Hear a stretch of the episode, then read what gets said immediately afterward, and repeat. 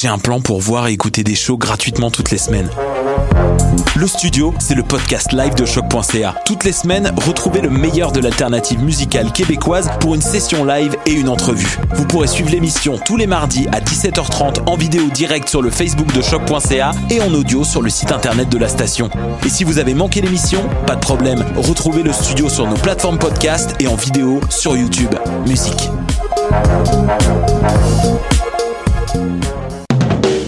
Du 3 au 13 novembre, Coup de cœur francophone vous propose plus de 100 spectacles d'artistes d'ici et d'ailleurs. Place à l'audace et aux découvertes avec Les Goules, avec Podcasque, Dalton Telegram, Yann Perrault, Laurence Nerbonne, Saratoga, Gap Paquet, Violette Pie, Pontex, Cliché, Philippe Braque et plusieurs autres. Pour tout savoir, consultez coupdecoeur.ca. Coup de cœur francophone, une invitation de SiriusXM.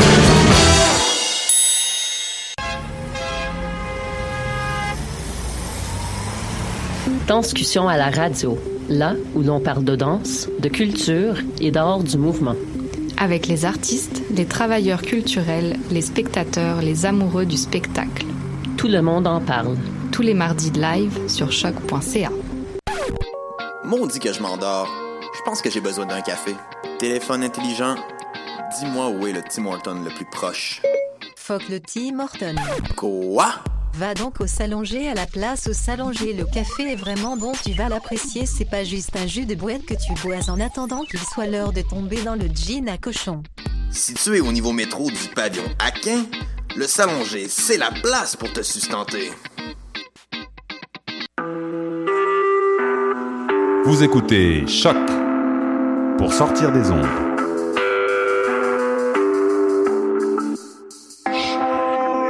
Podcast, musique, découverte. Sur choc.ca. La musique au rendez-vous.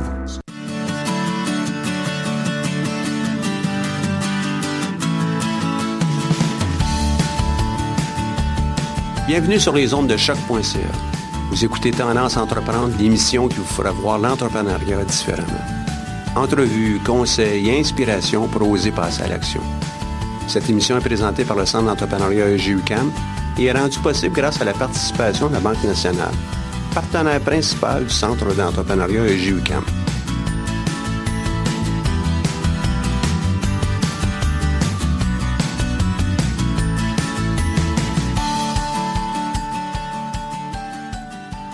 Bonjour. Une autre capsule avec un expert euh, ce matin. On a Olivier Germain. Olivier Germain, professeur aussi dans le même département où j'ai la chance d'enseigner, management et technologie. Olivier, toi, tu touches beaucoup de choses autour de euh, l'entrepreneuriat, mais euh, aussi euh, le management. Parle-nous un peu de ce que tu fais à l'école. Euh, disons que j'ai des activités d'enseignement et puis de recherche. Donc dans le cadre de l'enseignement, j'enseigne au, au bac un, un, cours qui peut avoir une étiquette un peu vintage, quoi, le plan d'affaires. Et puis euh, j'enseigne également à des, pro, à des entrepreneurs qui ont pour euh, pour projet de développer euh, leur activité réellement, alors notamment le programme cours en entrepreneuriat au deuxième cycle. Puis là, on vient de monter également un cours d'entrepreneuriat à la maîtrise, qui nous permet à la fois d'être un peu plus dans la réflexivité autant que dans l'action entrepreneuriale. Ça, c'est pour ma partie euh, pédagogique. Et puis, en tant que chercheur, bah, j'enseigne, je, je, fais des, des travaux sur euh, la légitimité de l'entrepreneur notamment. C'est de regarder un peu comment on lui impose des contraintes de légitimité, que ce soit en accompagnement, en financement, puis de regarder comment lui, justement, l'entrepreneur se débrouille pour échapper à ces contraintes. Donc c'est un peu euh, grosso modo ce que ce que je fais. Quand pourrons-nous voir ces, les résultats de, de cette ben, On est en train de, on est en train de le de continuer à travailler. Donc on, étudie notamment un secteur qui nous semble intéressant en ce moment, c'est le secteur de la presse. Le secteur de la presse qui est pas mal en crise et puis du coup les modèles d'affaires sont en train de se renouveler. Euh, en crise parce que le lectorat euh, est parti, parce que le digital est en train d'arriver, parce que la gratuité euh, a tendance à envahir les comportements. Du coup on regarde un peu comment les des nouveaux modèles se développent. Donc je sais pas si vous, enfin si les auditeurs seront sensibles à des exemples comme Ricochet par exemple, qui est un média en ligne qui se développe sur Montréal. Donc on étudie ça, puis on espère dans l'année à venir proposer des choses autour de ça. Quoi. Hmm. Maintenant, lorsqu'on parle d'entrepreneuriat, on doit nécessairement parler de pratique. comment est-ce que tu euh, amènes tes étudiants à mettre euh, les choses en pratique? Et euh, je sais que toi, tu travailles avec des outils, des concepts, entre autres celui de la chronique aujourd'hui l'effectuation. Oui, donc en fait, euh, moi, l'enseignement d'entrepreneuriat, pendant très longtemps, euh, je l'ai pratiqué avec une idée assez classique qui est, euh, un, je réfléchis à mon idée, je monte un plan, puis j'essaie de voir un peu comment le mettre en œuvre, et puis je réduis les écarts entre la pratique et puis ce que j'ai pensé.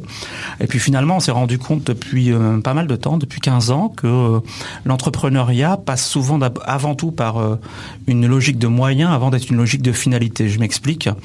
pendant très longtemps, on s'est dit, bah, va définir les finalités de son projet, les objectifs, puis après aller chercher les moyens pour, mettre en œuvre ce projet. Et il se trouve que certains chercheurs, en explorant les pratiques entrepreneuriales, se sont dit, mais finalement, l'entrepreneur, dans la réalité, euh, fait l'inverse. C'est-à-dire qu'il part beaucoup plus souvent des moyens qu'il a, euh, qu'il a à sa disposition pour produire des objectifs en cours de chemin. Donc en fait, la logique entrepreneuriale est comme renversée. On part des moyens. Les moyens, c'est très simple, hein, c'est qui je suis, ce que je connais en termes de connaissances, et puis les réseaux que j'ai à ma, disposition. Et très fréquemment, on s'est rendu compte, alors c'est notamment la théorie de l'effectuation qui a été développée par Sarasvati, que l'entrepreneur part des moyens qu'il a à sa disposition et puis d'une vague idée et puis à partir de là, il élabore des objectifs, il crée des moyens. Et c'est comme ça que s'élabore un projet beaucoup plus par qu'est-ce que j'ai autour de moi plutôt que qu'est-ce que je voudrais faire dans l'avenir. Euh, la métaphore la plus simple qu'on utilise pour parler de ça en général, c'est comment on fait euh, son repas du soir. Il y a deux approches. Il y a ceux qui le matin partent, font une liste d'épicerie, puis se disent je vais faire, je vais faire une, poutine ce soir. Puis finalement, bah, ils préparent les ingrédients par rapport à la recette qu'ils ont pensé le matin. Ça, c'est un peu la, version, euh, comment traditionnelle de l'entrepreneuriat. Ce que dit Sarasvati dans l'effectuation, c'est que l'entrepreneur est plutôt dans une autre approche. Il rentre le soir, il ouvre le frigo, il se dit qu'est-ce que j'ai à ma disposition, et à partir de là, quel plat je peux faire? Donc, quels moyens j'ai autour de moi, et puis qu'est-ce que je peux inventer à partir des moyens qui me sont propres? Bon, bah ça, c'est ça qu'elle appelle l'effectuation, qui renvoie simplement au verbe effectuer donc pratiquer l'entrepreneuriat. Donc on ne se projette pas dans l'avenir avant de faire, on fait et ensuite, en faisant, on invente l'avenir euh, qu'on souhaite euh, se réaliser en tant qu'entrepreneur. Tu connais des exemples contemporains d'entrepreneurs autour qui ont pu euh, justement mettre ça en pratique? Bah, si on prend des exemples qui peuvent un peu parler euh, à, tout le monde, je pense que le cas de Caroline Néron, par exemple, qu'on cite souvent, est assez intéressant parce que finalement, elle a bricolé son parcours entrepreneurial à partir de toutes les expériences qu'elle avait ramassées autour d'elle. quoi. Son expérience dans le showbiz, euh, ses réseaux relationnels. Donc dans l'effectuation, le réseau relationnel joue un rôle important qui j'ai à ma disposition pour bâtir mon environnement. Plutôt que de faire une analyse sectorielle, je vais regarder un peu qui j'ai autour de moi, puis je vais les mobiliser pour bâtir un projet entrepreneurial. Donc elle, je trouve que c'est un, c'est un bon exemple. Elle a cultivé ses réseaux tout au long de sa carrière, et puis à un moment, elle a fait jaillir une idée qui lui a permis finalement de développer son projet entrepreneurial, et puis également en tirant parti des, des aubaines autour d'elle, quoi la possibilité de développer un petit guichet euh, dans une, grande surface, etc. Donc c'est un exemple qu'on peut, euh, citer de, logique euh, effectuelle. Par ailleurs, en sortant des exemples beaucoup plus médiatiques, je pense qu'en fait, quand on forme par exemple à l'UCAM dans le programme cours d'entrepreneuriat des entrepreneurs, c'est juste, exactement ça qu'on leur conseille. Donc pédagogiquement, on leur dit, on leur dit pas c'est quoi l'idée géniale que vous auriez. On leur dit qui êtes-vous? Qu'est-ce qui vous fait Qu'est-ce qui vous fabrique en tant qu'individu Qu'est-ce que vous avez autour de vous Et à partir de là, comment vous pourriez bâtir un projet qui rejoint finalement votre personnalité, vos connaissances et euh, vos réseaux? Donc en gros, partir de soi, c'est beaucoup plus efficace pour fabriquer un projet entrepreneurial que d'avoir une espèce d'idéal qu'on recherche à atteindre, mais qui finalement crée des écarts tellement gros qu'on n'est pas capable de, mettre en œuvre le projet. Et lorsqu'on regarde euh, des entreprises comme euh, Alimentation Couchetard, est-ce que c'est un peu ce que Alain Bouchard a fait en achetant son premier, euh, son premier dépanneur, un deuxième Est-ce que c'est un peu la même idée? Je, pense que oui, derrière l'effectuation, il y a cette idée que finalement on expérimente beaucoup et puis on bricole et puis chemin faisant, on saisit un peu les résultats, ce que, l'effectuation appelle les effets. On travaille les effets autour de choses qu'on a fait parfois de manière un peu aléatoire. Donc j'achète mon premier dépanneur de manière un peu aléatoire, ça marche. Puis finalement, à l'occasion de du lancement de ce premier, peut-être que j'ai ouvert un peu la gamme de produits, peut-être que j'ai différencié un peu l'offre. Je l'ai pas forcément fait en voulant avoir un modèle d'affaires original. Je l'ai fait simplement parce que c'était la préoccupation du quartier, par exemple. Dans le quartier où j'ai ouvert mon premier couche-tard, je me suis dit, bah là, il faudrait que je réponde beaucoup plus euh, aux besoins du consommateur local. Puis ça, finalement, euh, au début, c'était aléatoire, c'est devenu un objectif. Donc finalement, c'est comme ça qu'on construit les objectifs dans l'effectuation. On répond d'abord peut-être à un besoin précis d'un consommateur dans un quartier, puis après on va étendre la recette. On se dit tiens, bah, je vais ouvrir mon deuxième dépanneur. Pourquoi j'appliquerai pas la même recette? Pourquoi je la testerai pas? Donc c'est vraiment une logique de la pratique entrepreneuriale. Au début, elle n'est pas forcément très finalisée par un objectif de long terme. Au total, chemin faisant, en saisissant les opportunités en cours de route, bah, on arrive finalement à développer un vrai projet entrepreneurial. Donc en effet, je pense que Couchetard, c'est un, bon exemple. Mais si on regarde, à mon avis, beaucoup de projets entrepreneuriaux québécois, ils sont beaucoup partis de cette manière, de manière effectuelle.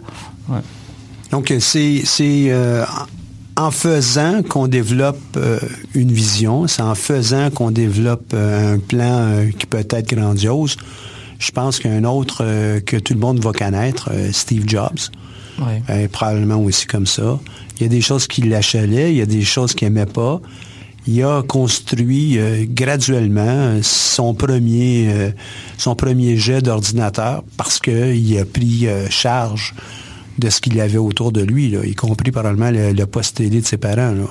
Oui, en, effet, quoi. Il a une. Alors, il est intéressant à double titre. Un parce qu'il tient finalement une certaine ligne directrice quand même, Steve Jobs. Donc on pourrait considérer qu'en effet c'est quelqu'un d'effectuel au sens où il fabrique chemin faisant euh, son projet, mais en même temps il tient quand même un certain nombre de convictions. Et dans la théorie de l'effectuation, ce qui est important c'est de dire à un moment connais-toi toi-même et finalement tes convictions vont servir de, ligne directrice à ton projet. Donc par exemple quand il refuse de mettre euh, euh, un stylet sur, sur les tablettes, il, répond clairement, moi, ma job, c'est pas de dire euh, j'ai fait une étude de marché pour ça, je m'en fous de l'étude de marché, c'est ma conviction. Et je pense fondamentalement qu'en termes de manière euh, de faire l'expérience d'un objet, ça sert à rien un stylet. Donc en fait, il rejette aussi toutes les formes d'analyse pour aller beaucoup plus vers des formes intuitives. Alors après, on peut aussi considérer que certains individus euh, ont des intuitions beaucoup plus efficaces que d'autres. Ça, c'est un autre débat en entrepreneuriat. On pourrait considérer que c'est un modèle un peu exceptionnel. Mais toujours est-il que cette approche plus par l'intuition et l'expérimentation, elle est intéressante. Je pense qu'on la retrouve aujourd'hui dans des modèles comme le Lean Startup, hein, qui disent finalement arrêter de nous ennuyer avec des études du marché. Si, on reprend l'exemple du dépanneur, je suis pas sûr que si on, si on fait une étude de marché dans le, quartier, on veut installer un dépanneur, en faisant un échantillonnage selon les règles de l'art de l'étude de marché, euh, je suis pas certain que finalement ça va donner des résultats beaucoup plus intéressants que si, par exemple, je je développe mon dépanneur de manière expérimentale. Je commence par faire des petits accords avec des fournisseurs que je trouve intéressants, avec des produits du terroir, euh, des produits québécois, et puis je regarde si ça marche ou pas. Puis petit à petit, finalement, je vais faire ma gamme de produits en expérimentant ce qui marche. Bon bah ça, dans, la démarche Lean ou dans la démarche d'expérimentation de, l'effectuation, c'est finalement construire son offre en regardant chemin faisant ce que le, consommateur accepte ou pas. On a des cas euh, dans le programme court où on enseignait, euh, toi comme moi, euh, en entrepreneuriat de deuxième cycle, où on a vu finalement euh, Annie-Claude, par exemple, avoir une démarche qui n'était pas pour développer sa fabrique de, maquillage ou de produits de beauté. Sa démarche n'est pas de dire au début, ben, je vais regarder qu'est-ce qui plaît aujourd'hui à un échantillon représentatif de consommatrices de 25 à 35 ans. C'est de se dire, je vais organiser des sessions avec des jeunes femmes, je vais leur proposer ce que je fais, puis je vais regarder comment elles réagissent euh, dans une pièce, un peu à la méthode finalement, euh, euh, comment dire, des... J'ai oublié le nom de ces, de ces produits Tupperware. Il y, a, un côté un peu comme ça finalement. Je réunis des consommateurs, un échantillon expert chez moi, et puis je regarde ce qui marche et ce qui marche pas. Et puis leur leur retour à très court terme va être plus efficace finalement que de se dire mon échantillon L'Oréal que je ne serai jamais est content ou pas de mes produits. quoi. Mhm. Ouais. Pour ceux qui nous écoutent, lorsque tu as mentionné Annie-Claude, parce qu'on Oui. a déjà d'être dans une conversation très, très privée, c'est Annie-Claude Pépin. Annie-Claude Pépin, avec euh, ses produits Pépin, Ouais. on a eu la chance de l'avoir ici en entrevue euh, d'entrepreneur euh, il y a déjà quelques, quelques mois. Ouais. On est toujours en contact et je la vois progresser avec son entreprise, puis elle est toujours dans cette dans ce mode d'effectuation, donc dans cette démarche, dans cette façon de voir le- son entreprise. Euh, c'est euh, pour peut-être plusieurs, c'est en anglais on dirait un trial and error. On l'essaie, on voit ce qui fonctionne, on, on euh, se l'approprie. Si ça va bien, on le rejette si- sinon, et puis on, on poursuit euh, de façon itérative. Et, euh, mais je suis d'accord aussi avec toi euh, que des fois, on va peut-être parler de- d'études de, marché pour des, des tout petites entreprises, alors qu'il n'y a pas nécessairement lieu parce que c'est justement cette observation qu'on va faire euh, euh, tout près. Et euh, l'étude de marché se fait implicitement par ces essais et erreurs, cette itération. Annie-Claude, ça en est un exemple, puis il y en a plusieurs autres aussi, là, qui répondent à ce, ce même mode. Alors je pense que ce qui est intéressant en plus, c'est que dans l'effectuation, l'itération, tu vas l'appliquer autant au consommateur par exemple qu'au fournisseur. Euh, je prends un autre exemple. euh, Et c'est exactement le cas que je, viens d'entendre avec Annie-Claude, où elle a eu quelques différends avec euh, des fournisseurs dans ses récentes commandes. Et elle est obligée de, trouver des alternatives pour répondre à ses besoins, en répondre à ses besoins, les promesses qu'elle a fait à ses clients. Donc, elle est dans cette recherche continue, l'effectuation. Ouais, et on pourrait prendre l'autre l'autre cas. euh, alors peut-être, je sais pas si elle a été reçue dans l'émission, mais de Noémie. Oui, tout à fait. Euh, Noémie, Noémie. avec l'entreprise Keiko. euh, C'est ça. Donc l'entreprise Keiko, pour moi, c'est un très bon exemple d'effectuation au sens où elle a travaillé son, ré- enfin, elle a mobilisé notamment son réseau personnel pour développer son projet. Par exemple, euh, tout ce qu'elle fait avec les produits coréens sont pas nés d'une étude de marché uniquement en disant bah, finalement c'est là-bas qu'il faut aller chercher les meilleurs fournisseurs et autres. Elle, a fait ce travail-là, mais pour confirmer ses intuitions qui sont nées finalement de son réseau personnel. C'est-à-dire qu'elle a une amie euh, euh, personnelle très proche avec lequel elle échangeait beaucoup. Elle a compris que la mode en Corée était beaucoup plus euh, avant-gardiste. Et finalement, elle en a fait un atout parce qu'elle a cultivé son réseau. Et puis par la suite, elle a simplement confirmé par l'étude de son marché, l'étude concurrentielle, cette intuition. Et ensuite, elle l'a développée par euh, des partenariats euh, concrets et en mobilisant toujours son réseau. Donc là encore, il y a une logique effectuelle qu'on retrouvera pas dans une analyse euh, classique des fournisseurs, lequel je choisis parce que j'ai des critères X, Y, Z. Ce que tu dis finalement, c'est qu'on essaye, on voit ce qui marche, puis après on retourne un peu en arrière, on essaie d'autres pistes. Donc globalement, c'est une approche beaucoup plus dans la, dans la pratique entrepreneuriale que dans cette espèce d'idéalisation euh, euh, via des outils euh, de type analyse de marché, analyse concurrentielle. Ça ne veut pas dire qu'on les utilise pas, ça veut dire qu'ils viennent après pour confirmer les intuitions. Donc, une entreprise, ça se construit. Ça se construit pas juste au sens d'un plan d'affaires, ça se construit au sens du modèle, au sens de ce que je suis capable de faire, comment je peux le faire, ce, qui, ce qui me colle à la peau ou pas. Donc, c'est vraiment euh, aussi ça, une entreprise. Ça se construit. Ça, ne- ça ne fait pas que se concevoir. Ouais, c'est ça, ça se construit. Et en même temps qu'on construit le- l'entreprise, on construit son avenir. C'est-à-dire qu'on n'a pas une projection euh, de ce qu'on veut. Statique. Statique, c'est ça. On a, on a l'avenir est pas quelque chose consti- constitué d'incertitude parce que finalement on projette dans un futur qui n'existe pas.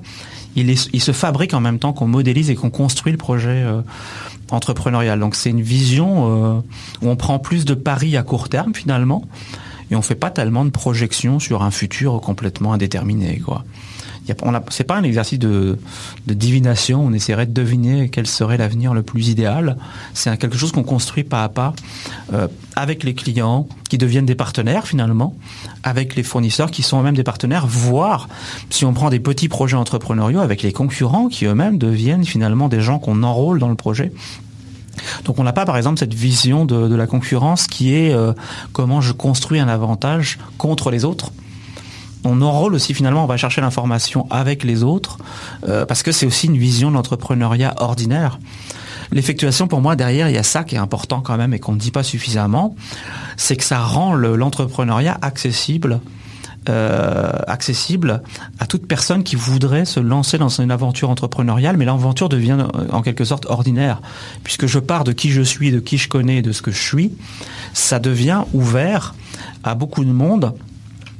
En, mettant finalement de côté également cette logique un peu euh, surévaluée de la distinction, quoi l'entrepreneur n'est pas toujours celui qui se distingue par un avantage concurrentiel tellement incroyable. je vais recevoir des gens, moi, ici en marketing bientôt. Là, arrange-toi pas pour avoir des ennemis partout. Là. ben, même ici et ailleurs. Mais euh, non, c'est quand même important parce que je pense que c'est très fidèle à l'image qu'on veut donner à, l'ESGUK, mais au centre d'entrepreneuriat, euh, d'un entrepreneur entrepreneuriat accessible à beaucoup. Très souvent, on véhicule des images de l'entrepreneur qui sont tellement éloignées de la réalité entrepreneuriale que ça désincite plutôt que ça incite cette idée que finalement l'entrepreneur ordinaire il a sa place, qu'un dépanneur comme tu disais tout à l'heure c'est quelqu'un qui est tout, tout, autant honorable que Steve Jobs, c'est un peu une, image importante à donner, notamment à des étudiants. Si on passe notre temps à leur véhiculer des images extraordinaires, c'est pas comme ça qu'ils vont entreprendre quoi. En général, ça va leur dire finalement c'est pas pour moi. Et il faut, faut, vraiment comprendre que pour la majorité des entreprises, même s'ils partent pas à partir d'un garage, les gens partent euh, dans le sous-sol, dans leur chambre, dans leur bureau, euh, une salle de, de travail ici à l'université. C'est là que les entreprises partent la plupart du temps. Effectuation dit aussi appropriation. Cette appropriation, donc, on est capable de, de la développer, on est capable de, de de définir euh, certaines étapes. Qu'est-ce que tu conseilles à des entrepreneurs qui euh, nous écoutent? qui, voudraient, qui voudraient suivre une démarche effectuelle Exactement. Bah, disons que moi, la, c'est des étapes qui finalement renvoient à des choses qui vont peut-être être, euh, relativement basiques. La première étape, comme le dit Sarasvati, donc la, la porteuse de cette théorie, entreprendre, elle dit c'est n'importe quelle idée plus vous n'importe quelle idée, ça veut dire que point de départ d'un entrepreneur, c'est finalement d'avoir une petite idée quelque part qui, le travaille ou qui la travaille. Donc c'est vrai aussi pour un projet, c'est pas ça n'a pas besoin d'absolument lancer une entreprise là. C'est ça, et d'ailleurs on le voit bien dans, dans, les dans les jurys entrepreneuriaux très souvent le, petit truc qui fera un peu la différence, c'est quand même l'individu euh, euh, dont on se dira bah peut-être que l'idée elle est banale, mais au total cet individu on y croit et puis peut-être que lui portera plus loin que quelqu'un qui a une idée extraordinaire le projet. Donc moi je dirais que la première étape c'est finalement faire cette espèce de petite matrice introspective euh, qui est bah, finalement qui je suis, qui je suis en termes de tempérament, c'est quoi les valeurs qui me constituent, qu'est-ce que j'ai qu'est-ce que j'ai envie de faire, jusqu'où j'irai ou pas finalement en termes de d'envie, euh, ce que je connais. Ce que je connais, c'est toutes les connaissances, autant les connaissances ordinaires que les connaissances professionnelles qu'est-ce que je connais? Qu'est-ce qui me constitue en tant qu'individu qui a des connaissances? Ça peut être autant faire la cuisine, euh, du, bricolage que des compétences euh, scolaires ou, euh, ou, universitaires. Puis dernier élément, qui je connais? Qui autour de moi Donc c'est un cube. Qui je suis, ce que je connais et qui je connais. C'est ça. Puis à partir de là, bah, finalement, euh, par des méthodes relativement créatives, parce que c'est pas mal aussi de se faire accompagner des autres. Ce travail introspectif, il n'est pas forcément facile à faire tout seul. Qu'est-ce que je peux générer comme idée, euh, idée euh, entrepreneuriale autour de là? Et là, moi, je, conseille énormément. C'est souvent ce que, ce que, ce que les entrepreneurs ont du mal à faire, c'est de le faire à plusieurs, quoi. C'est-à-dire de, de se faire challenger en équipe. C'est difficile d'avoir un, un regard introspectif et de se dire finalement de quoi je suis capable individuellement. Donc ça peut passer par des petites astuces hein, qui sont par exemple de travailler avec d'autres son profil LinkedIn. C'est-à-dire finalement bah, comment je me décrirais moi-même puis comment les autres me décrivent. Et puis après travailler ça par des méthodes créatives, de se dire bah, finalement qu'est-ce que je pourrais faire de manière entrepreneuriale qui me rejoint qui me rejoint en tant qu'individu constitué de ces, euh, trois dimensions. Et puis à partir de là, je commence finalement à tester l'idée je pense que très rapidement, il faut se mettre en mode expérimentation pour bricoler ce qu'on appellerait des objectifs. Quoi. Mais ces objectifs sont intermédiaires. Ils sont eux-mêmes à revoir en permanence. Et puis à mesure que je fabrique ces objectifs, je regarde qui je peux enrôler. Je trouve que les stratégies d'enrôlement, qui peut venir me rejoindre sur cette idée, qui peut être favorable à son développement, euh, comment je peux la mettre en œuvre avec d'autres que je peux aller chercher, des fournisseurs, des clients. Très vite se mettre en mode expérimental. Et quand je dis expérimentation, ça peut être expérimenté sur la base d'un bout de papier. Hein. C'est-à-dire que le point de départ d'un entrepreneur, parfois, c'est pas d'avoir commencé à faire un prototype. C'est-à-dire finalement, est-ce que l'idée que j'ai en tête, elle rejoint du monde Donc se mettre très vite en mode expérimental pour petit à petit faire grossir le, projet et puis enrôler de plus en plus de partenaires.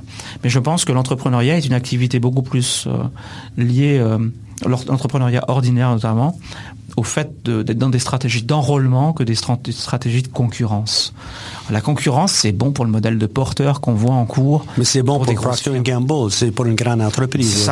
C'est pas euh, euh, lancer une petite entreprise, un dépanneur euh, localement. C'est et le prochain probablement est en train de regarder l'achat d'un dépanneur, puis un jour pourrait prendre la place d'ailleurs de l'alimentation couche-tard. La, la, marche est peut-être haute, mais c'est pas impossible. Prenons encore l'exemple dont on parlait tout à l'heure, parce qu'en fait c'est intéressant, c'est des personnes qui ont été accompagnées par par l'UCAM. Mais lorsque récemment Annie Claude et Noémie font un événement conjoint, c'est véritablement la logique entrepreneuriale de partenariat. C'est-à-dire que mon environnement n'est pas constitué de gens euh, potentiellement concurrents, mais de gens qui peuvent m'aider à faire avancer mon projet. Ça, dans une logique effectuelle, c'est central de se dire que mon environnement, je dois plutôt y recruter des partenaires pour faire avancer mon idée et la bonifier, plutôt que de le voir comme dans un monde de compétition sauvage euh, et tout le monde attendant mon projet comme étant quelque chose qui va les faire chavirer. Quoi. Et euh, que tout le monde pourrait peut-être copier mon projet ça. un jour ou l'autre, d'une façon de dire, il faudrait en parler de son projet. Il faut, faut justement, euh, dans l'effectuation, pour que ça prenne tout son sens, il va falloir qu'on en parle plus largement aussi. Puis ben il y a une question d'appropriation, mais en même temps, une question de communication oui. qui, qui, doit être présente en tout temps. Là. Puis ça, c'est un peu là où euh, ça rejoint un peu ce que je fais en termes de, recherche. C'est que ce travail de légitimation, il est quand même important. Donc par exemple, je, pense à tous ceux qui euh, régulièrement euh, désinguent le plan d'affaires comme étant quelque chose d'affligeant, ça répond à rien, on planifie rien parce que l'avenir est, est, inconnu, etc., etc. Je pense qu'ils mettent de côté toute la dimension légitimante du plan d'affaires. Le plan d'affaires, c'est avant tout un instrument aussi de communication qui permet de tester ses idées, qui permet d'expérimenter auprès de populations diverses, mais également de communiquer pour voir si finalement je suis capable de construire une forme de légitimité autour de mon projet. Donc il a plein d'usages. Son autre usage pour moi, c'est ce que j'appellerais une excuse pour agir. Un plan d'affaires, c'est qu'au moins j'ai mis sur le papier quelque chose. C'est une boussole. Peut-être que la boussole m'enverra dans un autre chemin, mais c'est un prétexte pour générer de l'action. Et ça, on l'oublie. pas. C'est considérer un peu naïvement les entrepreneurs que de croire qu'ils vont écrire un plan, puis ils vont passer leurs trois ans à venir à se dire est-ce que j'ai exécuté correctement mon plan? C'est pas des nonos. Donc ils savent très bien qu'à un moment l'avenir est, fait de surprises, d'incertitudes, et puis qu'au total ils vont s'adapter. Donc ils ont dans leur euh, pratique entrepreneuriale, ils ont une action entrepreneuriale qui est glissante, c'est-à-dire qu'ils s'adaptent et ils modifient le plan à mesure qu'ils. Euh, Donc effectuation, c'est aussi adaptation. Ben, c'est ça. Et puis par exemple, Sarah dit, dit très bien, moi, l'effectuation, je la, je la, je la mets pas euh, à l'opposé du plan. Elle dit au moment où ton idée euh, dans ta démarche effectuelle a pris de l'ampleur, s'est stabilisé, que finalement tu, vois un peu se mettre en forme le modèle que tu veux, c'est là, elle dit, bah, finalement, c'est peut-être ce moment-là où le, le projet est mûr pour développer un plan puis aller chercher les pièces nécessaires pour aller euh, recruter des financeurs qui vont, qui vont croire dans le projet. Elle fait simplement du plan d'affaires euh, la concrétisation du processus d'effectuation. Alors que parfois on prend le plan d'affaires comme étant le point de départ, alors qu'au point de départ, ben, c'est un peu virtuel, il n'y a, a, pas grand-chose. En fait, moi, dans ma pratique euh, et celle de mes collègues au centre d'entrepreneuriat, on voit le plan d'affaires comme étant, tout à fait comme tu le dis, une reproduction, une représentation d'où on en est. Et on sait fort bien que peu importe la nature du projet, une toute petite euh, réparation sur un immeuble ou sur une rue, on est toujours en train de regarder le plan puis ajuster parce que sur le terrain, les choses vont être différentes de ce qu'on avait pu imaginer, même si on avait fait une belle observation. Donc, le plan a une durée de vie qui est limitée. Dans certains cas, ça va être très bon, mais dans d'autres cas, il va falloir qu'on s'ajuste. Les conditions ont changé, euh, toutes sortes de choses. Mais au moins, ça nous permet d'anticiper, ça nous permet un certain nombre de choses, ça nous permet aussi de chiffrer, euh, être capable aussi de se rassurer que si on a pris quelques décisions aujourd'hui, peut-être que dans le feu de l'action, ils vont être euh, peut-être suffisamment approprié pour nous permettre d'avancer plus rapidement. Je suis tout à fait d'accord avec, euh, avec tous ces éléments-là. Je pense que finalement, je me demande si parfois ceux qui déconstruisent le plan d'affaires en allant chercher ces, euh, ces défauts, sont, ils croient pas plus que ceux qui le mettent en œuvre au sens où ils en font un outil rationnel comme s'ils surestimaient le fait que l'entrepreneur est pris au piège du plan. Mais en fait, je pense que les entrepreneurs sont tout sauf euh, naïfs sur l'utilité que ça a et puis ont un usage très flexible du plan d'affaires. Euh, par ailleurs, je pense qu'on oublie un élément, c'est que écrire les choses, c'est finalement donner confiance à la personne pour agir ça donne de la confiance d'avoir écrit un document qui va nous permettre finalement de déclencher de l'action. Si cette action oui, est... de la communication et euh, d'aller recruter des partenaires potentiels. C'est ça, donc c'est un instrument qui permet de travailler la confiance entrepreneuriale également, quoi. Même si au total personne n'est dupe sur le fait que la réalité sera un peu différente de ce qui est écrit, mais je pense que même les financeurs et personne n'est personne ne se fait prendre au piège de la comédie, quoi. C'est juste que ce qu'on évalue, c'est pas le plan lui-même. C'est les aptitudes qui sont construites autour par, euh, l'entrepreneur. Ouais. Est-ce qu'on a euh, une certaine profondeur? Est-ce qu'on a pu envisager un certain nombre de problèmes? Est-ce qu'il y en a d'autres qui sont majeurs, qui auraient dû être envisagés, puis qu'on n'a malheureusement pas regardé? Puis ceux-là, ils vont peut-être attirer l'attention de ceux qui font euh, l'évaluation d'un plan ou d'un projet. Et puis c'est tout à fait naturel. Hein? Tout à fait naturel pour euh, ceux qui examinent, tout à fait naturel pour celui ou celle qui est en train de monter quelque chose. Peu de gens partent dans la vie sans avoir un minimum de plan. Et euh, l'entreprise, ben, pour plusieurs, surtout pour nos plus jeunes entrepreneurs, ben, c'est probablement l'aventure la plus euh, significative, la plus signifiante qu'ils vont avoir à vivre dans, dans, les prochains mois, prochaines années. Donc, ça prend un peu cette forme d'assurance. Effectuation veut peut-être aussi dire un peu, je m'assure que certaines choses euh, fonctionnent. Est-ce qu'on pourrait prendre l'effectuation pour regarder certaines facettes euh, d'une entreprise? Par exemple, euh, la vente. Ou bien c'est tout simplement pour l'ensemble de l'entreprise tout le temps? Je n'ai pas de réponse assurée là-dessus, mais je pense que finalement, euh, l'effectuation fonctionne dès lors que l'individu ou l'équipe euh, se met en mode projet. Donc dès lors quelque part, je, pense par exemple... avance dans les étapes de projet. Ça, dès lors que j'imagine un, un, projet relativement simple et courant dans n'importe quelle structure, par exemple dans une banque, ils font beaucoup des campagnes aux trois mois, la campagne pour lancer un projet. Finalement, on pourrait considérer que... Euh, Ces campagnes, c'est de l'effectuation. Ben, il peut y avoir, en tout cas, on peut mettre de l'effectuation dans toute forme, même extrêmement planifiée euh, d'activité. Euh, toi, dans ta carrière intrapreneuriale, tu as été énormément en mode effectuel. Donc je pense que les intrapreneurs sont des, sont des gens qui pratiquent beaucoup par l'effectuation. Euh, donc après, je pense qu'en même une franchise, par exemple, je pense qu'elle est extrêmement cadrée. On peut y trouver des éléments d'effectuation. Par exemple, un franchisé euh, s'appropriera beaucoup plus facilement un projet euh, dès lors qu'il y met de l'effectuation parce qu'il y met de lui-même. Faut le vivre. Faut le eh vivre. Je pense qu'une franchise qui échoue, c'est peut-être une franchise où on, finalement on prend le costume qu'on nous a taillé, on, le met sur soi et puis au total on dit bah tout est fait par les autres. Je pense qu'une bonne franchise c'est justement celui qui arrive à être effectuel dans le cadre d'un costume qu'on vous a taillé euh, euh, sur pièce. Olivier, c'était euh, vraiment révélateur comme émission, l'effectuation. Je pense que c'est à la portée de tous nos entrepreneurs. J'espère qu'ils vont pouvoir le mettre en, marche. Et j'irai plus loin, c'est à la portée de tous les étudiants qui ont des projets peu importe leur nature. Merci beaucoup d'avoir été avec nous. Merci, Michel. Coffre à outils. Au cours du dernier podcast ou la dernière balado-diffusion qui porte sur le travail d'équipe, on a parlé de l'équipe en tant que telle. Qu'est-ce que c'est une équipe? Comment ça fonctionne? Quels sont les grands pans qu'on peut euh, mettre euh, à la disposition de tout le monde afin d'avoir des définitions qui peuvent être communes? On a regardé euh, aussi euh, comment on définit les objectifs pour une équipe, parce que une équipe, pas d'objectif, ben, elle va tourner en rond, c'est, c'est pas bien, compliqué.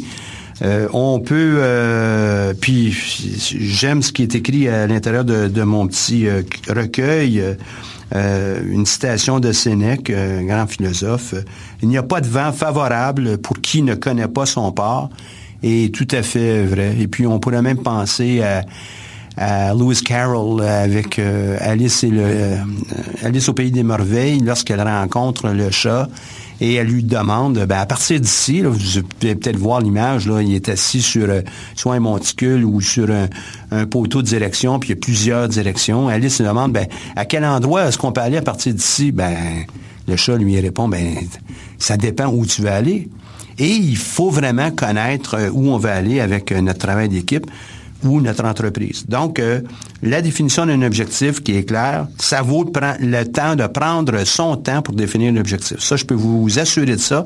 Si vous ne le faites pas, ben, à terme, vous allez avoir de la difficulté à atteindre le bon port, justement.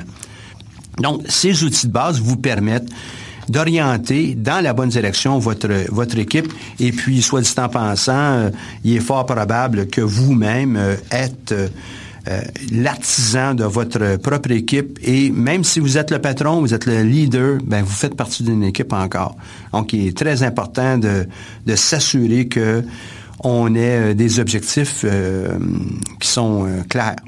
Et qui dit des objectifs clairs, évidemment, puis je fais référence avec Lewis Carroll, c'est la même chose qu'on a vu lorsqu'on a parlé de gestion du temps ça nous prend des objectifs qui sont spécifiques, mesurables, atteignables, orientés sur les résultats et avec un facteur temps qui est, clair.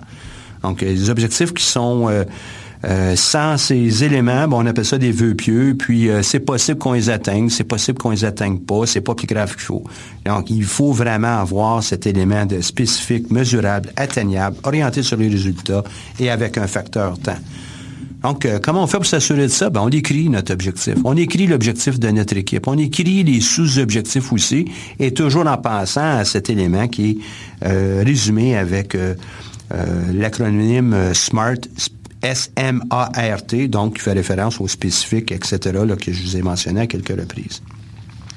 Maintenant, un coup qu'on lance son entreprise, est-ce qu'on est dans la bonne direction? Est-ce qu'on est dans la direction de euh, de l'objectif qu'on vise avec euh, le bon climat, la bonne efficience, la bonne efficacité, etc. Ou bien on est en train de déraper. Ben, à ce moment-là, il faut quand même regarder comment on va améliorer notre fonctionnement interne. Et moi, ce que je aimerais vous dire aussi dans, ce, dans ce sens-là, c'est que le travail d'équipe, comme euh, la production d'une pièce d'équipement qui serait au cœur de votre entreprise ou la fabrication ou la, programmation d'un jeu euh, euh, sur le web, ben c'est perfectible. Le travail d'équipe, on peut s'améliorer. On peut être plus performant. On peut aussi euh, mieux intégrer de nouveaux euh, équipiers. Parce que dès qu'on rentre de nouveaux joueurs, la dynamique d'équipe va changer. Il est possible qu'on ait un regain de performance, mais il est possible aussi qu'on ait un certain ralentissement. Donc, on est toujours dans, un mode où on doit améliorer notre travail d'équipe en continu. Et ce travail fait partie du euh, rôle de leader, rôle de dirigeant, mais aussi et beaucoup du rôle de chacun des coéquipiers qui veut euh, ou qui veulent au pluriel euh, gagner et se démarquer sur le marché avec son entreprise. Donc, je fais un, rappel avec le leader situationnel que je vous ai mentionné dans, dans le premier volet c'est euh, cet ouvrage de Blanchard Hershey qui euh, nous dit, ben, au départ, on dirige, ensuite on entraîne, on épaule, puis on délègue. C'est euh, vraiment la, démarche à faire. Arrive une nouvelle personne, ben peut-être qu'on va avoir à diriger cette personne. Peut-être que c'est déjà quelqu'un qui sait comment les, fonctions se font, parfait. Peut-être qu'on est là pour l'entraîner ou l'épaule ou carrément pour le déléguer au tout départ. Mais il faut vraiment être capable de passer à travers toutes ces étapes.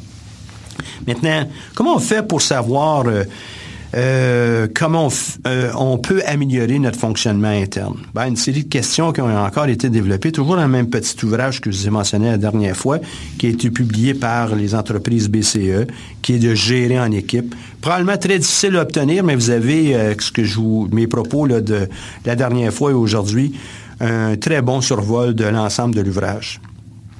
Donc, comment on fait pour améliorer le fonctionnement à l'interne? Bien, première chose, euh, est-ce qu'on a identifié notre mission, nos valeurs communes, les règles et nos principes à nous de, fonctionnement? Et euh, est-ce que c'est partagé par tout le monde? Première question. Deuxième, on a défini et documenté nos principaux processus de travail. C'est pas une perte de temps. Ça a l'air très bureaucratique de, documenter ces processus, mais si on veut être capable de rencontrer les besoins de notre projet, de notre production, de notre client, ben, il faut qu'on soit capable de documenter minimalement pour que ça soit reproductible, que ça soit prévisible et qu'on puisse euh, euh, non seulement le mesurer, mais aussi améliorer ça. Troisième, on établit clairement et partager les rôles et responsabilités de chacun. Est-ce que euh, c'est le leader qui va tout faire? C'est le leader qui va tout décider? Ou bien c'est partagé? Est-ce que les, les équipiers ont des responsabilités qui leur sont propres? Est-ce qu'ils doivent informer euh, leurs leaders ou les autres membres? ça, ça fait partie de cet établissement clair. Quatre, notre équipe comprend bien son rôle dans la chaîne client-fournisseur. Client-fournisseur, que ce soit à l'interne ou à l'externe. Je sais ce que j'ai à faire et je sais à qui je le donne. Je sais quels sont les critères d'évaluation et de performance qui sont attendus de moi je sais ou nous savons au pluriel comme équipe euh, qu'est-ce qui est euh, en amont et en aval de notre processus et comment on s'insère dans, dans cette création de valeur pour l'entreprise. On sait aussi que ce que le client, au final, euh, s'attend de nous, même si nous, on est un intermédiaire dans, le processus global de livraison d'un service ou d'un produit à ce client-là. Cinq, nous avons développé des indicateurs qui nous permettent d'évaluer la performance de nos processus. Les indicateurs peuvent être en, termes de temps, de qualité, de coût, les volumes de production, ça pourrait être le temps de cycle aussi. Il y a plusieurs choses qui pourraient peut-être être, euh, euh, élaborées comme indicateurs. Et ces indicateurs, un peu à l'instar de, ce qu'il y a dans, une voiture, nous donnent euh, notre vitesse, euh, notre consommation, euh, certains autres indices au niveau de la performance du moteur ou de l'état du véhicule en tant que tel. Sixièmement, on discute des indicateurs de performance en équipe et on s'emploie à améliorer continuellement nos processus. Est-ce qu'on a cette intention-là ou bien euh, non, on est ici aujourd'hui juste pour faire notre journée et puis euh, on passe à autre chose? Est-ce qu'on a cette euh, vision d'être meilleur l'an prochain qu'on l'est cette année?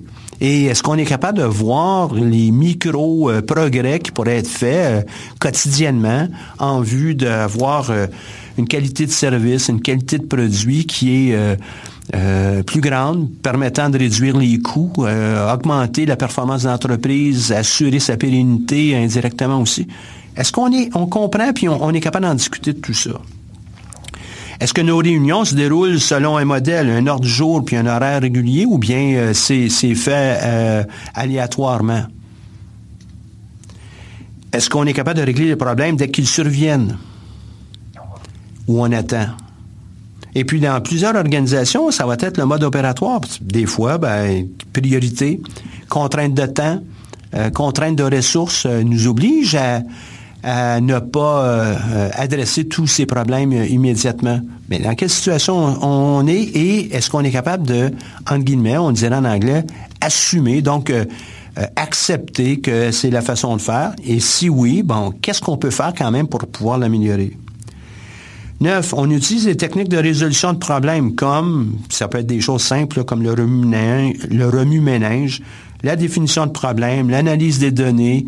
Euh, évidemment, ben, ça implique qu'il va falloir qu'on les saisisse, ces données, il va falloir qu'on ait ces indicateurs et garder un, dossier de tout ça.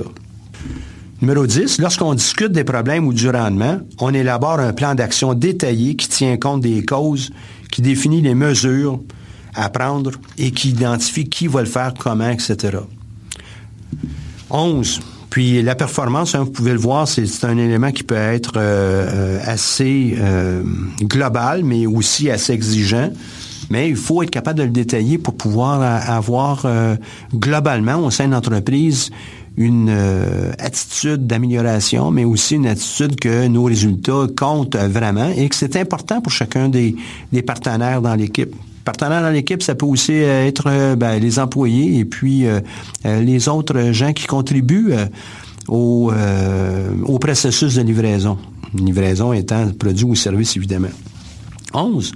S'il survient un conflit entre les membres de l'équipe, on l'admet et on cherche à résoudre sans tarder en utilisant une approche gagnant-gagnant.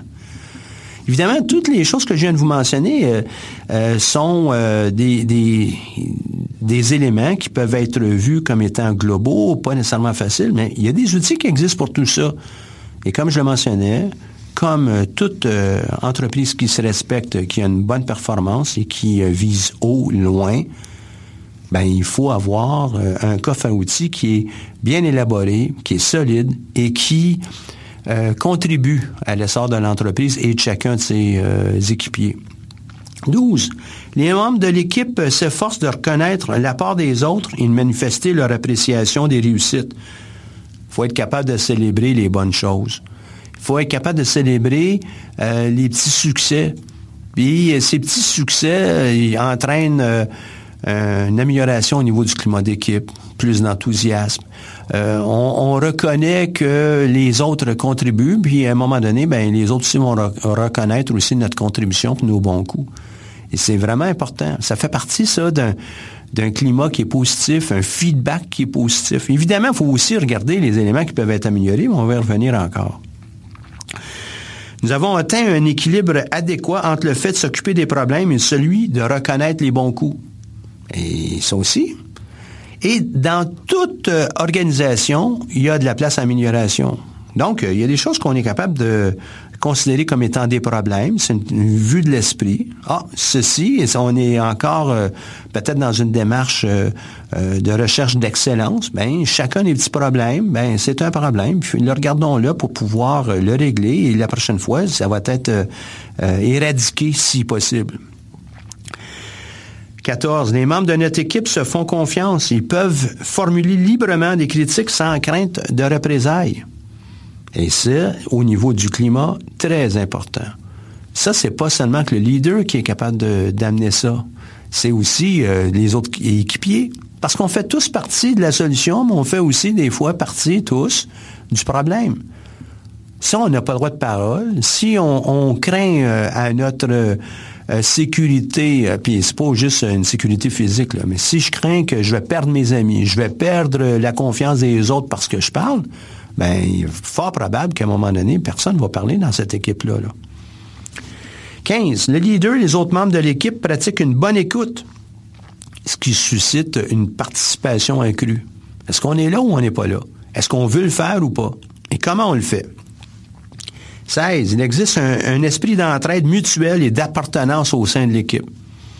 On le voit euh, dans les sports. Il y a des, il y a des situations où c'est extraordinaire comment les gens euh, sont fiers des accomplissements de leurs collègues, sont fiers de voir qu'ils ont euh, fait quelque chose qui, des fois, oui, on s'attend à ce qu'il y ait un but, par exemple. Mais on est fier de voir le but. Hein, dans beaucoup d'organisations, on n'est pas tout à fait fier de la même façon lorsqu'un employé réalise quelque chose. Pourquoi c'est comme ça? Est-ce qu'on peut être fier des bonnes affaires? Puis je pense qu'on devrait être capable de le faire dans presque toutes les organisations. J'en vois pas où on ne pourrait pas le faire. Donc, 17. Quand on discute de problèmes de rendement, nous insistons sur le partage de la responsabilité en ce qui a trait à l'amélioration du rendement d'équipe. C'est pas juste une personne. L'idée, c'est pas de poser des questions jusqu'à temps qu'on trouve le coupable. Et c'est ce que j'entendais euh, très souvent dans, euh, dans les équipes que je dirigeais. On pose la question qu'est-ce qui s'est passé, qu'est-ce qui s'est passé, jusqu'à temps qu'on trouve le coupable. Ben, c'est pas ça l'idée, là.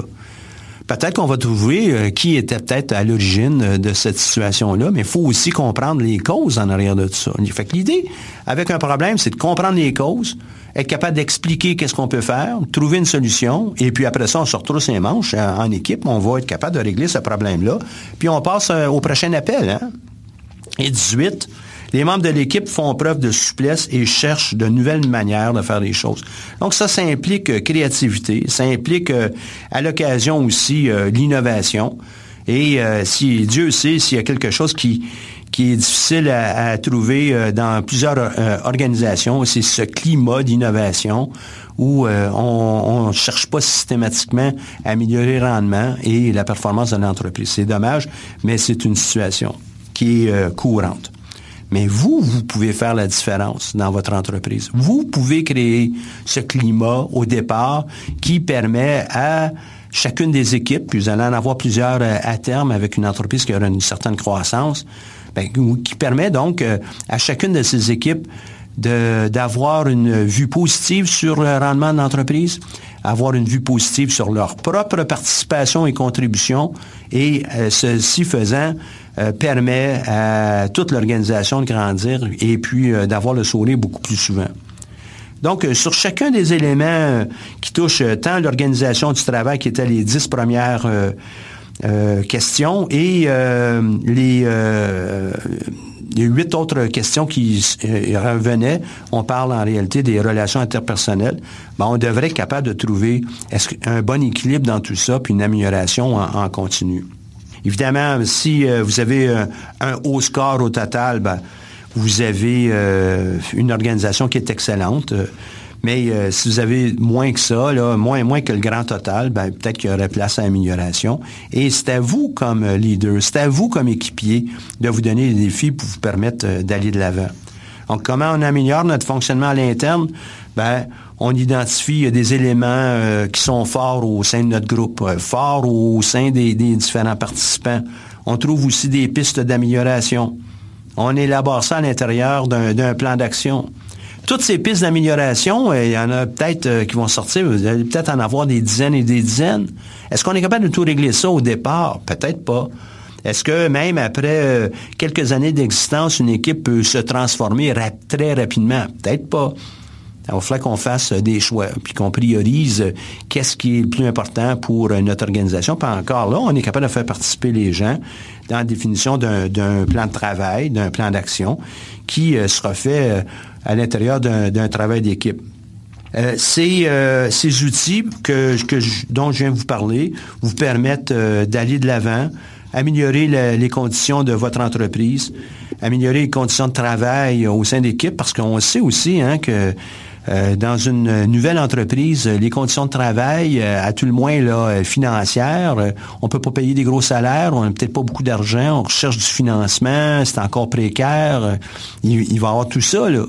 Donc, si on est capable de créer un climat d'équipe qui va être favorable, où les gens se sentent épanouis parce qu'ils peuvent s'améliorer de façon constante, de façon aussi euh, soutenu, mais euh, décidé. Donc, c'est l'équipe qui décide quelles vont être euh, leurs pistes d'amélioration les plus importantes et ceci contribue, parce que je suis impliqué, à mon sentiment d'appartenance et puis je vais probablement rester un peu plus longtemps dans cette organisation-là que si on ne m'implique pas.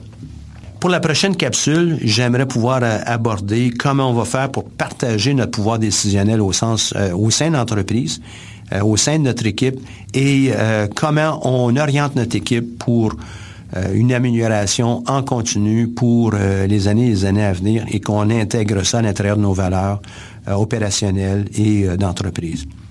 Merci. Dans notre coffre à outils aujourd'hui, ce que je vous propose, c'est de l'aide qui pourrait peut-être provenir de divers groupes courts à l'École des sciences de gestion, mais fort probablement que si je faisais un peu de recherche, je pourrais retrouver la même chose dans d'autres facultés. Mais plusieurs projets d'entrepreneurs en cours pourraient bénéficier euh, d'aide qui proviennent de différents groupes. Entre autres, là, je vais penser euh, euh, rapidement comme ça, le plan d'affaires, le modèle d'affaires, une note sectorielle, un plan marketing. Je vais revenir sur tout ça. Peut-être même un plan marketing de type guérilla. Et euh, tout ça fait d'une façon très, très pratique. Beaucoup de professeurs, dans le cadre de leur cours, préfèrent, et de beaucoup dans, certains cas, offrir des projets réels sur lesquels on est capable de travailler et qui sont inédits. Donc, permet de créer quelque chose, permet en même temps de rencontrer un entrepreneur, L'entrepreneur qui euh, a une euh, destinée, une vocation, aime son projet, mais pour la plupart ont besoin d'aide. Donc, peu importe la faculté d'où vous provenez, si vous avez des projets entrepreneuriaux, entrez en contact avec euh, les profs. Vous pouvez aussi peut-être passer par le centre d'entrepreneuriat directement pour obtenir une piste. Dans mon cas, moi, j'ai la chance d'enseigner en gestion de PME et j'entretiens très régulièrement des projets de notes sectorielles. Note sectorielle nous permet de mieux comprendre qu'est-ce qui se passe dans un marché, qu'est-ce qui se passe euh, dans l'industrie qui est euh, principale pour euh, l'entreprise qui est convoitée par l'entrepreneur. Donc, on approfondit quelles sont les règles, quels sont les enjeux, les, les puissances, les forces en présence pour aider l'entrepreneur à mieux comprendre le domaine et faire des choix, on espère, qui vont être de, qualité supérieure. Ça, c'est euh, pour une note sectorielle. Mais par après, à l'occasion, dans certains cours, entre autres en croissance de PME, j'aide aussi des entrepreneurs qui ont euh, des petites entreprises. On ne le fait pas avec des grosses, mais on le fait vraiment avec des petites, à l'occasion des, moyennes entreprises. Et il y a cette euh, intention de faire croître l'entreprise. Pour beaucoup d'entrepreneurs, ça va être une une étape euh, qui est incontournable parce qu'ils veulent avoir euh, cette croissance, être capable d'agir plus largement, peut-être augmenter leur, euh, leur chiffre d'affaires, leur, leur profit. Ou lorsqu'on a certaines entreprises, des fois, c'est être capable d'être plus influent dans le marché, que ce soit lucratif ou non. Donc, ces, ces plans de croissance couvrent à peu près tous les aspects qui pourraient être considérés pour des avenues de croissance pour une, entreprise. Évidemment, un plan d'affaires, c'est euh, vu dans plusieurs cours, mais euh, certains cours exigent d'avoir des entreprises réelles. On ne travaille pas sur des entreprises fictives. Et ces plans d'affaires, à la toute fin, ben, sont présentés par les étudiants qui ont travaillé en équipe à l'occasion peut-être même des étudiants qui ont travaillé seuls, mais la plupart du temps, on aime bien le travail d'équipe parce que c'est une dimension qui est importante. On a d'ailleurs pu l'entendre dans d'autres outils qu'on a présentés ici dans le cadre de ces capsules. Par ailleurs, il y a aussi le modèle d'affaires, quelque chose qui peut être façonné en fonction des besoins de l'entrepreneur mais euh, qui couvre à peu près toutes les dimensions qu'on a déjà aussi vues dans le cadre d'un autre outil ici, qui est le modèle d'affaires, avec ses neuf euh, composantes principales. Donc, en certains cours, on va travailler sur cette euh, approche, le modèle d'affaires, qui va être utilisé un jour à l'intérieur d'un plan d'affaires lorsqu'on va avoir besoin de financement. Donc, vous êtes bienvenus. Allez voir euh, autour de vous, là, dans la communauté de profs, il y en a qui le demandent. Évidemment, si vous arrivez à la dernière minute, euh, une semaine euh, après le début des, des cours, au, à l'automne, à l'hiver, peu importe, là, ben, vous êtes trop tard. Faut vous prépariez là, vraiment quelques semaines, voire peut-être même quelques mois, prendre des contacts avec les profs. Regardez qui va donner les cours dans, dans ces différents domaines et vous allez voir qu'il y en a plusieurs qui vont être très, très ouverts. Une autre dimension qu'on voit très souvent, puis on, nous appelle régulièrement, euh, même de l'extérieur, c'est est-ce qu'il y a des étudiants qui pourraient travailler sur un plan marketing? Évidemment, on va commencer avec le produit euh, et on va regarder tous les éléments de, promotion, place et prix, les quatre P de, base avec euh, en, marketing, mais c'est la créativité qui peut être amenée par les étudiants qui va être très intéressante pour vous, entrepreneurs. Évidemment, ben, toutes ces approches très pratiques permettent à l'entrepreneur de faire avancer son projet. Ça permet aussi à l'occasion de rencontrer des gens qui vont peut-être être intéressés à travailler sur euh, l'entreprise euh, par après ou euh, éventuellement même être des partenaires. Moi, je chéris cette idée de, de pouvoir mettre ensemble des entrepreneurs, des gestionnaires, faire avancer des projets, apprendre, travailler en équipe et Évidemment, euh, un jour, ça devient des partenaires. Ça peut être des fournisseurs, des clients, mais aussi euh, peut-être même des, cofondateurs ou des, associés dans une entreprise. Donc, euh, tous ces projets sont possibles et de l'aide est disponible.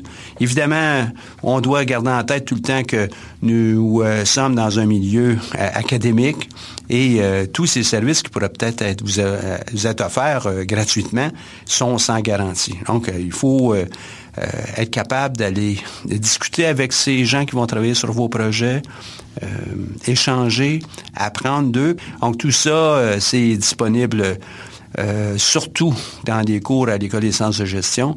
Mais je me laisse aller comme ça, là, puis je me dis, bah, il y a sûrement des gens qui pourraient peut-être travailler euh, sur euh, des éléments de design pour euh, un logo ou une campagne.